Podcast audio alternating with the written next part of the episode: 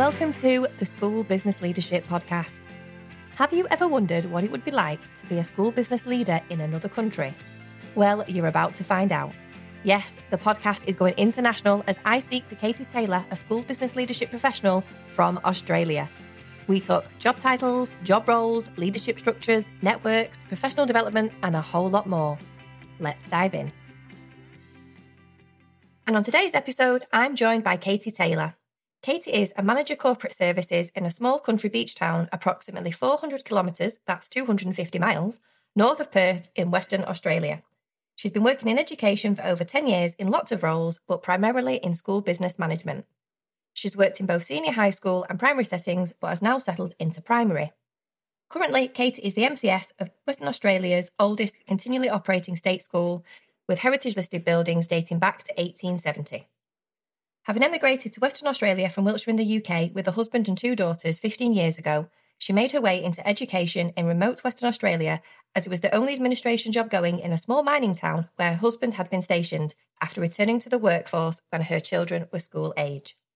Katie's background was in banking and small business management and administration in the UK before having her children, although in a previous life she qualified in performing arts. In today's episode, we are going international and we are talking about the life of a school business manager in the UK versus the life of an MCS in Australia. Welcome, Katie. Thank you, Laura. Great to be here. First of all, like I said, first international episode. I'm so excited that you're here. But how did you find our podcast? I was on Twitter and came across a comment about English education, which then led me to your page and your podcast and everything you do. And I was looking for podcasts to hit a road trip home after dropping my daughter in Perth, driving the, as I say, four four hour journey. Found your podcast and spent the next four hours laughing, crying, empathizing, saying, "Oh my word, me too," all the way home. I mean, it's amazing to me. I'm still not over the fact that you know you're listening to this in Australia and that just seems crazy. But the fact that you have found some similarities there in terms of the roles, in terms of things that you were smiling about and laughing about. What were those things? What struck you most about the role that you do and the role that we do here in the UK? I think, on the whole, it's that the job appeared to be almost identical. Our settings may differ. We don't have maths and the school setup is different. But the actual job role, the what we do and how it affects the kids, the fact that we are those crisis management people. Some days you hit the ground before the, the bag has even gone down or the coffee cup has even hit the desk. Uh, another days you think, what did I actually do today? Um, and then you realize that you actually did do a lot of things. They're they're all same. And then as I got into your podcast, and some of them were talking about some things that really hit me on a personal level that um, self doubt, that uh, imposter syndrome, I just went, wow, okay, it's not just me then. I say I've been mm. doing school business management for nine to 10 years. My job role itself for seven of those. And I still sit there and think, I'm sure that everybody else is doing it much better than I am. I hope that people listening are thinking, wow, you know, we feel like this over here. It resonates not just with other business managers in this country, but in business managers everywhere. But we're going to talk today, aren't we, about the similarities and the differences. But let's just pick on this job title because I'm talking about school business managers and we're talking in Australia about manager corporate services. Yes, um, indeed. So we were originally called bursars. Uh, we then rolled into registrars and and very much so. It it was a discussion from as long as I can remember in education that if anybody thinks of a registrar, they talk medical terms. It's it's a junior doctor. It's not somebody that is in a school and running the office or doing the paperwork or doing the finance. And so people didn't know and don't know what we do. So Australia being Australia, we're all different names across each of the states in Australia. So if you go to Sydney, so New South Wales, they're called school business managers. if you come to Western hmm. Australia. Mm. We are manager corporate services now. This was a review done by the Department of Education, um, lots of consultations, and somebody somewhere decided that was the best one for us. So it's not manager of corporate services, it's just mm. manager corporate services. In your experience or in your opinion, which one is more senior? Is there a seniority or is it just the same but just called a different name? No, so across the states, it's the same job role, um, and I, right. by the sounds of it, um, and from what I now know, and listening and basically exploring with you a little bit more, the school business manager role is the same role that that I do as a as a MCS, as we're known. So now, of course, in Australia, they shorten everything or uh, acronym everything as they do in education, and basically, so we are MCSs. So if you ring another school, you'll ask to speak to the MCS. I think your actual handle says, you know, a business manager by another name. Yep, uh, and I think that is absolutely it. I think it does that. That sums it up. Um, my kind of that's how I see it from listening and um, what I read is that we handle the finance side, we handle the HR, we handle the building facilities. Now, if you're lucky and you work in a larger school, you probably have somebody that is also your facilities person or might be your accounts person or might be your HR person. When you work in a small school, um, we are currently around the 382 enrolments. I have myself, I have the most wonderful school officer who sits at the reception and is the face of the school. And uh, we're just training up another person as well. Um, and she does do what she can do to help me out when I get snowed under, but she has her job role to do as well. So the rest of it does fall into the scope of the MCS. How you describe that is very similar to how like you say, what happens over here in terms of our smaller schools, or especially our small primary schools, you know, everything is usually the business manager supported by one, maybe two people in the office, depending on the size, plus potentially a caretaker, usually part time. So, yeah, very yeah. similar structures. You know, anything that's not teaching and learning, it's you, isn't it? Absolutely. And that is that is it. If it's not eh, the learning side and the curriculum side, it's ask Katie in my my in my land. Definitely, it's it's don't know don't know what to do with that. Go see Katie. Got an ICT problem? Go see Katie. So here's a question: We've established that the role is the same across the two countries, but from a seniority point of view, where does it sit in terms of the leadership hierarchy? Are you on what we call the senior leadership team? So I am, and I'm not. So, in terms of seniority, again, it sounds so similar to some of the conversations I've heard that if you're lucky enough to have a principal and deputies that think, yep, your input is valid and you're required, um, then you sit on the senior leadership team. My principal says, I know you're busy. Do you, do you want to come into this one? It's going to be about X, Y, Z, A, B, C. Other people's principals don't value that and don't believe that the MCS has the need to be involved because it's curriculum based and they don't know, they don't have a teaching degree. Um, and therefore, why would they need to be in there? It's just going to be an interference to them. Sounds exactly the same as the conversations that we have over here. yeah. I, I think some of it stems from the fact that they have the education degrees, and the more education is discussed for our roles, uh, even down to the what we call school officers. I don't know what you would call your front office ladies or gentlemen, but they they need the recognition and the fact that the qualifications they could have or may be able to get need the recognition within the education system. And it, again, I think I heard that mentioned the other day by one of your guests, and that the the equity of that needs to be, and by the sounds of it, worldwide recognised that the business management role is as important as the curriculum and learning side of things. Is that something that is the topic of conversation amongst business managers in your area? Because I know you'll see on Twitter and you've heard on the podcast, it's a topic of debate here a lot. Yes, absolutely. Um, the Department of Education, actually, uh, our Director General strongly believes that managers of corporate services should be sat amongst the leadership, that um, we should be there leading and guiding with our principals.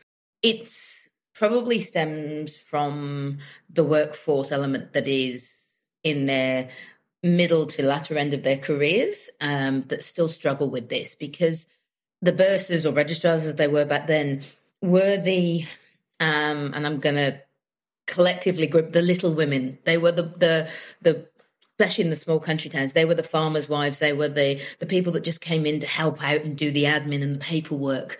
Whereas the job role has evolved in such a huge way, and and not just on a an Australian setting, um, in a worldwide setting, is my understanding that education and educational institution now goes beyond just face to face learning. We are a mm-hmm. business. Mm-hmm. You cannot escape that. So, so the need to have both sides is crucial. The principal cannot do it all. No, because they have got to that position because they are an expert in teaching and learning. And like you say, the two sides of the same coin, one can't exist without the other. We need resources and financial management to deploy those resources in the most effective way to deliver effective teaching and learning. And that's my standpoint with why every single SBM, MCS, school business manager, whatever your job title is, if you're in the role we do, should always be on the leadership team. Is there an appetite amongst your principals to make that happen as well? Or is it largely a bit like it is here in the UK in terms of when there's a role advertised, the principal decides where that role will sit and how that role will operate? Do they have that choice? Uh, no, they don't. Um, our public school system is very much governed by the same setup in terms of and the best way I heard it described fairly recently was that the when they're setting up a new school, the first two roles that are employed for that school are the principal and the MCS. Mm. Um, and so they, they are they should be they work together for the first year or whatever whilst they are physically building the site, putting the site together, purchasing everything that needs to be purchased from furniture through to then arrange, uh, basically doing staffing and all those things. And so there needs to be that continual alignment um, of which the appetite is growing, certainly. And again, unfortunately, it seems to be growing in certain categories of staff. Again, I don't wish to be ageist, but the, the younger up and coming principals are, seem to be more, I guess, realistic that they can't do it all that they will burn out quicker. And maybe that's a, a generational thing um, that uh, they have that realization it's no longer necessarily a career for life. Whereas when our parents were in their careers, they had one career for life. So if you became a teacher and you wanted to become a principal, then that was what you did. Whereas people don't stay that way so much anymore. And I think the younger generation coming through now are definitely going, I want to be a principal, uh, but it's then after that, I want to go and do something else. And it may still be in education, but it may be outside of education as well. And I think you mentioned before about MATs that you don't have them. And like, I think that has created a career path for our head teachers and principals over here in terms of moving to CEO or school improvement roles or things like that. So, what is the career progression for school business managers and head teachers slash principals in Australia? How how do they develop and move on?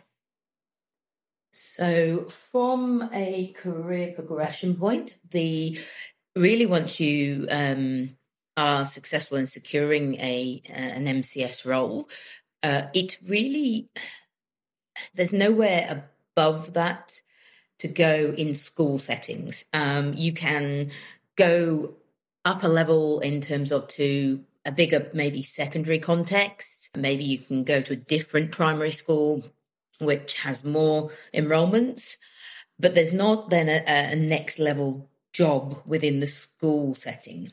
Uh, because we are limited and defined by the department um, that say that there will be one principal, one MCS in each school.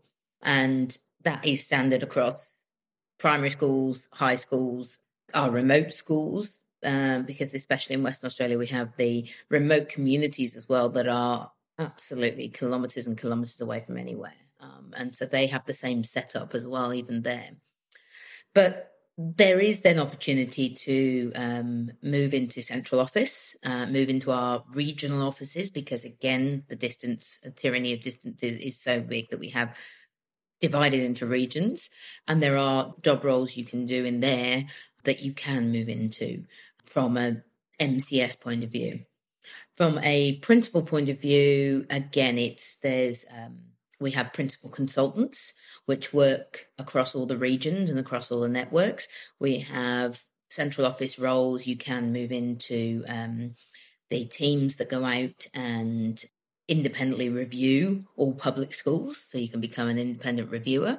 And then there are other collegiate roles within central office as well um, that if you decided didn't want to be in frontline education anymore, you could go and be one of the directors of, for example, you could go into the finance department or you could go into staffing within central office that make all those larger policy based decisions.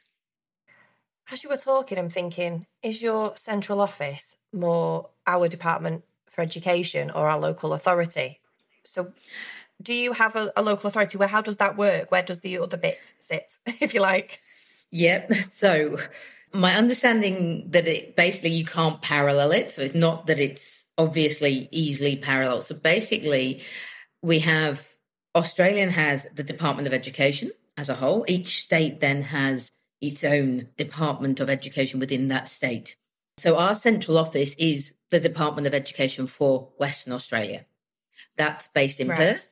Um, and so you, if you are in the Perth and the metro area of Perth. It's easy to get to, obviously, for myself. It's a four hour journey to get there. And when I was living remotely originally, it was a 17 hour drive to get there. Oh. Wow. Not something you can do in a day. so, a career progression, there's the structure around, you know, schools in Australia, which is one thing, but the geography is a whole other obstacle, isn't it? It is, yes, definitely and you have you have those that go no i'm going to be a metro person and i want to teach in the city schools and the outer suburb schools of perth or you have those that go no do you know what i'm a country person you do then have graduates that tend to go right i'm going to go out and try the regions and mm. they either love it or they hate it. Um, it it's a, there's not normally an in between, um, and they they come out, they try it on for size, and then they run back to Perth, or the other way around. They try Perth, and then because they're they're a, maybe a person that was brought up in the country, they go to Perth and they do their degree, and then they stay there for a year, and then they come home to teach within maybe the town they were raised in. So recruitment difficult then. Definitely has its challenges. There is an Australian wide shortage of every category of education staff at the moment. So it's not just Western Australia, it's Australia wide. But uh, especially um, when I started at Geraldton Primary, I had three pages back to front of names and numbers of relief staff for ed- education assistants, which are equivalent to your teachers' assistants, for cleaning staff, for office staff, um, for some other support staff roles. I now have one page. Oh wow. Yeah. Um it's it's tricky when you're in small country towns, you're you're obviously limited to the people that you have in those towns, which is great because some of them stay in those schools for the whole of their uh, lifetime. Um, and so you've got some real good longevity there, and they know the school, they know the system. But then conversely, you get to the really big rural towns like the one we lived in in the north of uh, the state, where it's a mining town. The flux of every two to three years, everybody changes, and in comes the next one. So you probably maybe have a vacancy for maybe six months before you can fill it. For teaching staff, we do have within the Department of Ed WA uh, what's called the Flying Squad. And it's literally exactly as it sounds. It's the uh, a team of teachers and principals that we'll go in and support a school if need be, or all right, we've got a vacancy in this school here that's 2,000 kilometres away from Perth. Um, we can't fill it. We can't leave, obviously, the kids without educators. So they'll maybe send somebody up from that team and basically do that. So you're telling me that if you need a supply member of staff, you have the flying squad that will just literally parachute somebody in? Not for your day to day, not for your supply teaching, um, and we call it relief. So, so you go out sick to the, tomorrow, Laura. You ring me and say, "I'm really sorry, I'm not going to be well. Here's my relief notes for tomorrow."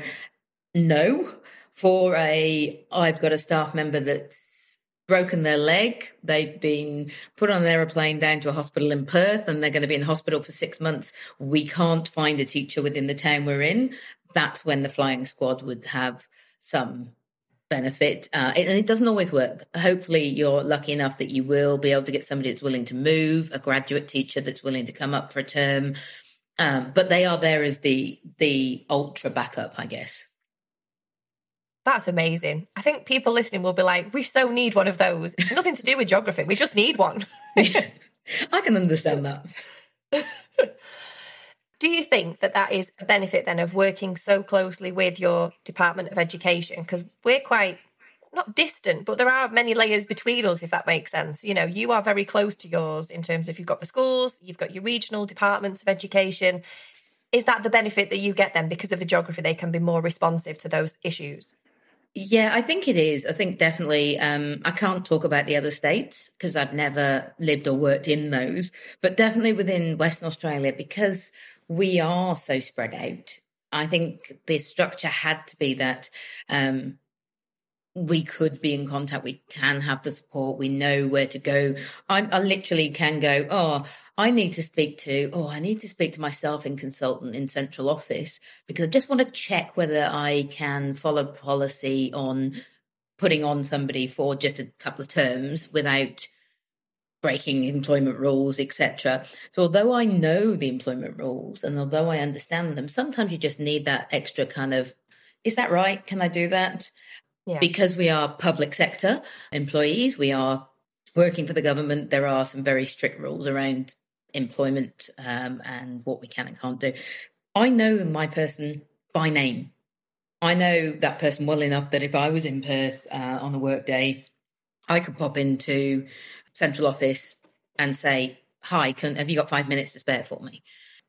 I don't know everybody in central office. Um, I'll uh, definitely say that. But the key people that I kind of deal with and have some critical roles that help schools, they're they're very forthcoming in terms of with that and and building those relationships, which is great.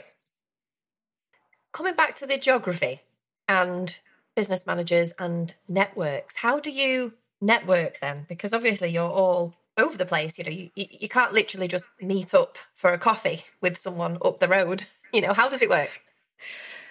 So where I am right now, I'm exceptionally lucky. I'm in a what is a regional centre, effectively. Um, it's a town that is the size of uh, a small country town in the UK, but we're known as the city, and so we have a fair few public primary schools. We have two public secondary schools or high schools, as they're known over here. And then we have uh, three to four private schools also in town. So we do have the ability to network here. It is it's fantastic for that.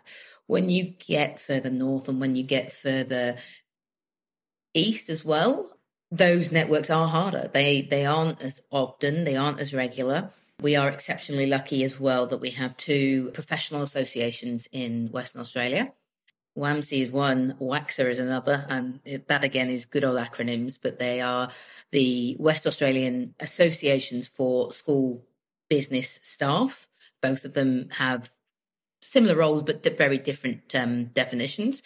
Um, and they have annual conferences, of which a lot of training is done at those, and the department support those highly as well. So a lot of the more rural and regional staff attend those, and that's how they do their networking. It, it's a shame that it is only once a year, um, but they get to come. They get three to four days of solid back to back training from department staff, but also external people, and then they get two nights of actually being able to network with each other and to make those connections with the people that understand their settings if they're rural and remote, but also understand other settings as well that we all do the same kind of job role.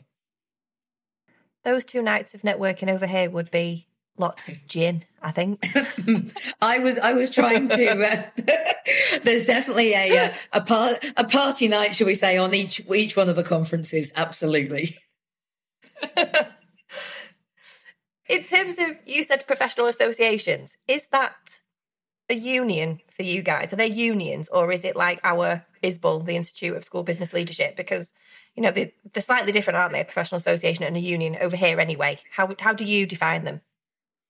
So yeah, very different as well over here. So the same as yourselves in terms of that we have the unions and um, they are exactly what they are. The union are the ones that fight for your rights. They basically uh, we all are under categories of award and agreements for our jobs, and they're the ones that negotiate those with the department and fair work and all those kind of things.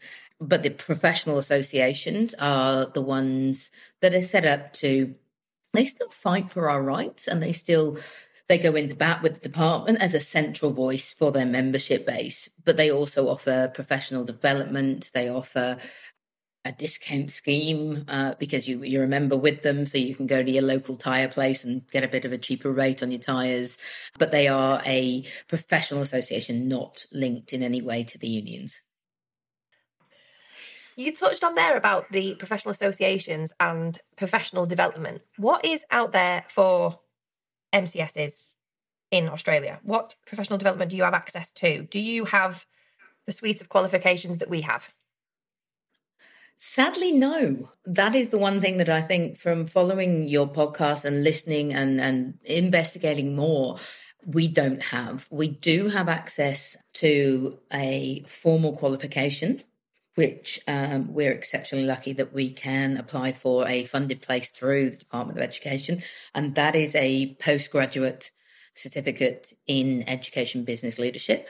And that is the only formal qualification. It's not a requirement. It doesn't gain you anything other than beautiful kudos from your colleagues, comments of "Are you mad?" from other people that have done it, and uh, yeah, it's a good idea for you to do it, and pats on the back all around when you get qualified. Um, but it's there's no other. There's not a equivalent certification of a, a base level qualification to a stepping up to a diploma or anything like that you can go off and do more generic ones. Um, uh, for example, I have a diploma in management, uh, diploma in human resources and human resource management as well. And people do have uh, qualifications in business and business management as well.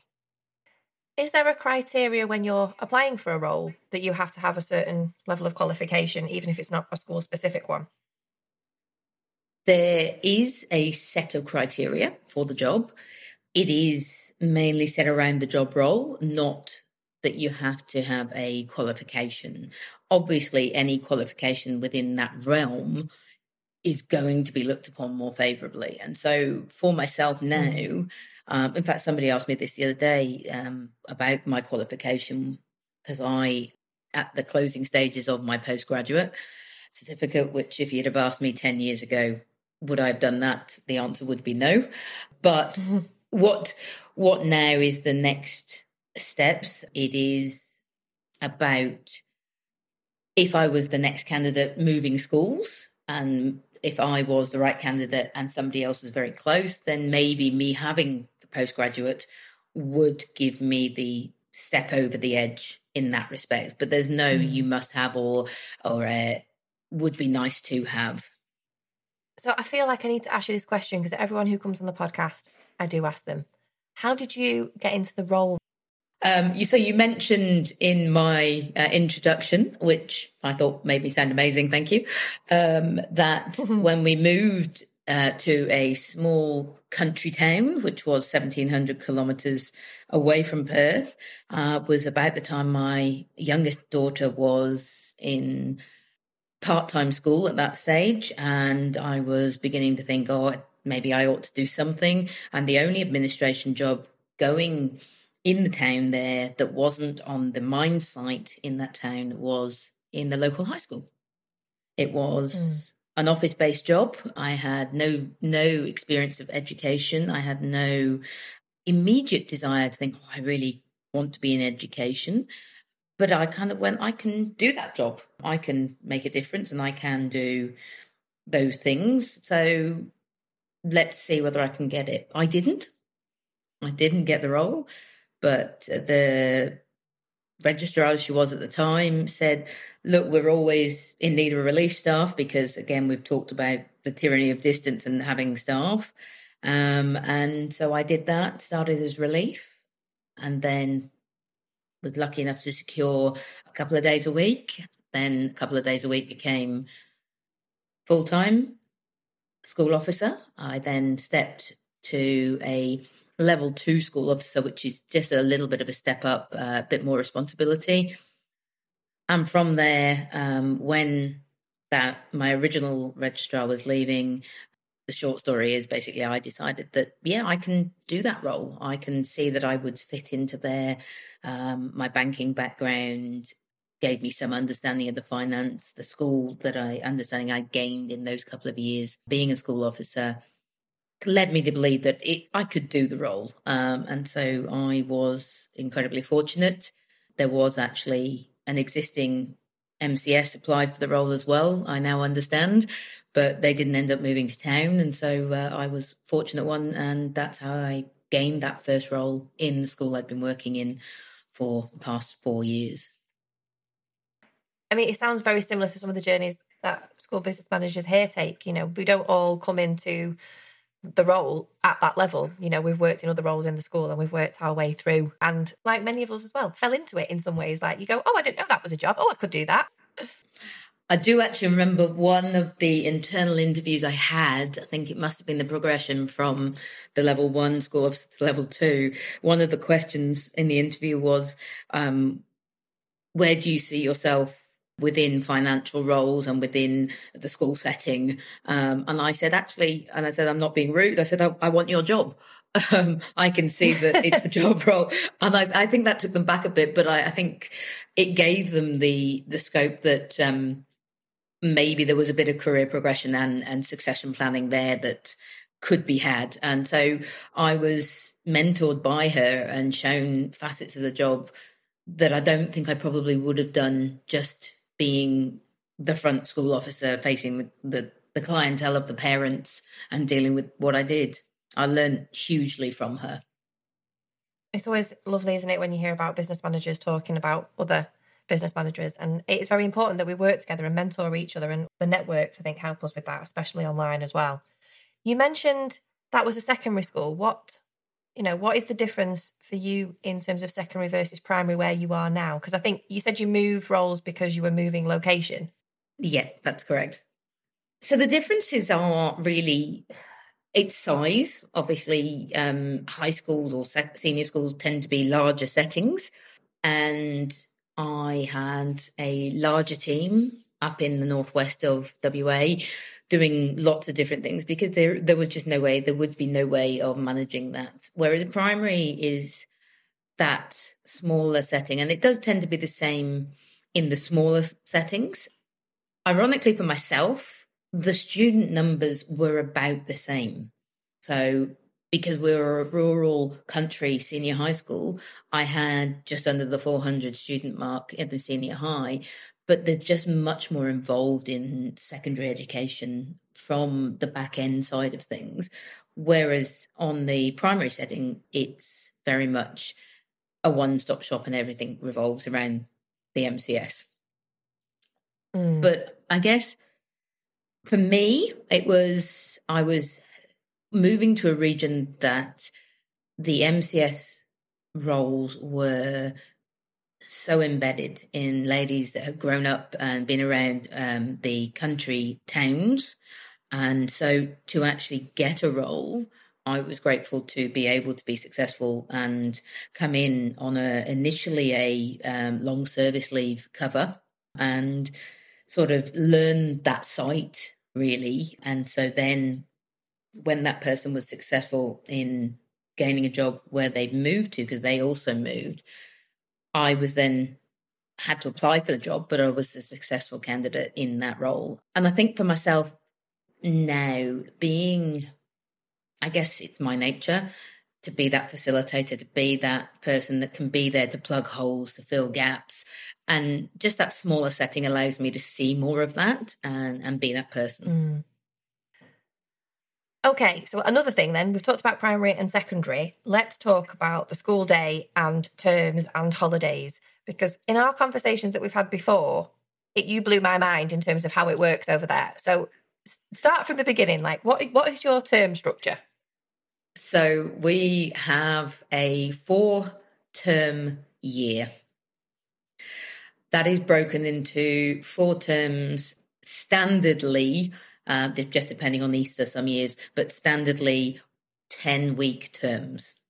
And none of this magical half term holidays. In fact, I was blown away when I first started in education when they told me how long I'd be working for. And I said, sorry, where, when, when does the half term holiday come? And they all looked at me and went, what's a half term holiday? Um, so yes, no, we work basically 10 weeks and then we have two weeks off and then we work another 10 weeks and we have two weeks off. We then work another 10 weeks and have two weeks off. And then we are where we are in right now, which is term four, and we are all screaming um, at currently at week three to are we nearly there yet to the end of the year, which finishes in December. So we run January to December because, of course, our summer holidays need to be when our good weather is, and our good weather is in December, January, and February. So you're Right. First of all, no half term, completely blown away by that. And in terms of your summer holidays, is that still two weeks or do you get longer than two weeks for that? No. So we get a six week summer break. Right. Okay. Because I was counting up how many weeks that we were saying and I'd lost count. Yeah. And I thought, where did the extra weeks come? So you get your yeah. summer holiday, your, our summer six week holiday, you get six weeks in December. Yeah, so it starts. Uh, we finish around the seventeenth of December, just before Christmas, um, and then we we the kids come back to school the students return um, early february sometimes just into late january depending on the school year i'm still struggling with this half term in some ways i'm thinking right you always get two weeks off but like by week six over here it's like right i need to get off this bus now like someone stop i'm going i'm seeing you know bye so, uh, how do you yeah. do it 10 weeks i guess it's what you know um i guess it's just that is what it is. It for myself, definitely. It, it's I've never worked in a school that doesn't do that, so um, there is no get around. But yes, we do get to about week six, and we're all hanging for a um, public holiday uh, or a bank holiday, as you guys would know them. Um, and we do look for the terms where we're getting more than one of them uh, in there. Um, and so if there's more than one, there's little happy dances going on. I mean, wow. I mean, because I think we feel aggrieved when, like, you know, in autumn term is like a seven week half term. So, you know, we, we feel annoyed about that. So, yeah, I can't even imagine. Yeah, so um, when I was saying to you about um, standardly their 10 week terms, there are about every three years, we do have a slight change depending on where Easter falls. And then we get what we call horror year, which is a nine week term one, which is great. But then we get an 11 week term two. Oh my, I just can't even process that. I, I think by, people listening will be like, oh, hell on earth. Yep. and by about week six of that, of that of 11 week term, we, we all question how do we normally do a 10 week term? So yeah, it's very, very interesting. But luckily they are only now and again, they're not the norm. Like you say, though, I suppose it's what you're used to, you know? So yeah, it would be different for us. And I imagine it would be an adjustment for you coming over here, you know, if you were to work in yeah. school over here. What about your school day? Is there a you know, a huge difference in terms of school days? We have some variation, but not huge. Are they long days? Are they short days? So most times they are just before nine o'clock till three o'clock. Each school can vary differently. Um, in the northwest of WA, because of the heat, um, the northwest is the hotter area of Western Australia, um, where the temperatures will rise to school middle of the school day. There'll be 35 degree days in the middle of uh, spring and summer terms. That they will start at 7:30 in the morning and be done by sort of quarter past half past two. Um, but the wow. more southern schools, so that, that, as you come back down the coastline, um, you do, and Perth based schools tend to work around the sort of nine till three basis of hours of a day. So at least you haven't got stupidly long days as well to go with the very long terms. yeah, I think there would be a general revolt if that happened. okay, is there anything that we haven't covered in terms of the role in Australia and the role here that you want to highlight, whether it's a similarity or a difference or an observation maybe from the podcasts? I think mainly it's that from what I've listened to is there's so many just so many similarities really that I hear from what is the National College of Leadership in the UK that the future of education where you guys are is is not just um, autonomy within schools and it, the way it's been going into autonomy, which sounds like your MATs um, and that setup, and being able to be more in charge of things and less local local authority and government run, but just that they need everyone needs to be more connected as well in terms of the mm. autonomy is connected autonomy that we're starting, we are networks of schools working together. We're not necessarily in the MAT situation, but we are, schools are working collegiately, collectively. Um, and I was listening to a lady that was a head teacher from the UK system talk about that in, in almost those words in terms of that collective group working that allows for better educational outcomes. And I think at the baseline, I think that's what all of us want, be it whether we're mm. teaching staff, principal, leadership, office staff. Um, it's about educational outcomes. Always. And we all say this school business managers are a skilled workforce. And we could all earn a lot of money in the private sector, but we work in education because we want to make a difference and we believe Absolutely. we're passionate about what we do. It's about the children.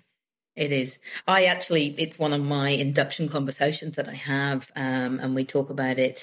Is that at the end of the day, I don't. It doesn't matter whether you're my cleaner, whether you're my gardener handyman, whether you're the librarian, whether you're the office staff, the ICT tech. If you are not here, even in a support role for the children, then you're probably not in the right industry of the job because that's what we do. Everything we do goes funnels right the way back to them. Um, and providing the clean classrooms for the kids to be in is a welcoming environment for them to learn. Providing them with the right technology and having working internet is the way they can actually learn. Making sure they are greeted in a warm, friendly manner if they come in with that grazed knee or whatever. That that is it's all student focused.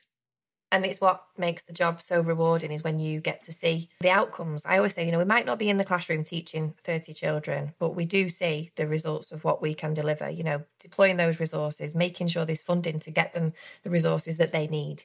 Absolutely. And that that stems right the way back to one of our earlier conversations laura about being involved with the slt to make those decisions that they want funding to make sure the funding is going into the right areas and how can we fund it Absolutely. if we don't know? Now, we've met on Twitter and through the podcast, and you obviously follow a lot of UK school business managers. Is there a, an Australia SBL Connect or anything equivalent? So not not in the way you guys have done, and I think that level of networking is fantastic. Um, the the Twitter world, we people MCSs do have Twitter um, and do comment occasionally, but it's not so much of a, a like an online network. Um, we do have again through the professional associations, people will talk, and we have an internal connected network um, chat group effectively where people will go has anybody got this document before i recreate the wheel or has anybody what they've done in this situation within internally within the department but not on twitter and not social media led? It's, it's lovely though to to know that there are MCSs out there who are joining in with us, even if it's just a little bit, or at least, you know, listening to the podcast and having some commonality and just saying, yeah, even over in another country, please don't feel alone. Absolutely. And I've been I've been spruiking this and spruiking yourself and then the the the connect for the, or everybody on there and your podcast to my colleagues here in Geraldton, um, which is the town that I'm in. And so, yeah, talking and, and getting the word out there to say, look, if you want to listen to something on a podcast that is work related but not work related, uh, that, that this is great because it does just give you the that it, overview that it's not just here and what we're doing. It's it's worldwide. Does this mean you're going to be a bit of a celebrity in your local town now? No, absolutely not. I, I may unsubtly not tell them I've done this. so, it, so you've said listen to the podcast. They're going to like download it and be like, "Oh wow, there's Katie. She's on it. Oh my god." yeah, no. Uh, if if they ask, I'll tell them that I'm on it, but um, I'm not here to self promote. That's for sure. So you say that, but actually it is about networking. You know, if people have been listening today and they've got any questions for you, where can they find you? What is your Twitter handle? So my Twitter handle is Olivia Aussie. A bit of a pseudonym on there, but it comes up as KD Taylor. Um, and that people can also uh, link in through uh, Instagram if they want to find me as well. Uh, and that's all listed on my Twitter handle bio if they want to find me. I know we've talked a lot today, but I'm sure there'll be some questions that I haven't asked that people have thought, why haven't you asked her this? So, yeah, be prepared. You may get some more questions. Absolutely happy to. Um, what I will do as well, Laura, is um, I'm happy to share my email address. If you want to put it in the show notes, then that's not a problem either. Okay, perfect. Thank you so much, Katie. I have really enjoyed this, and I'm still I'm still buzzing from this. You know, our first international podcast. So yes, thank you so much. It's been so lovely to speak to you. Thank you, Laura. It's been an absolute pleasure um, and an honour to be invited to uh, talk to you and give a bit of a different perspective. I'm just wondering how many people are going to be like, right, I'm going to be looking at job boards in Australia now. well, never say never. WA is safest COVID state in, in Australia. Would you ever consider coming back here? Not to live. Uh, I do miss my family um, and everybody, but um, no, the the lifestyle I have here with my children and my husband is is just something that is I could we couldn't get in the UK.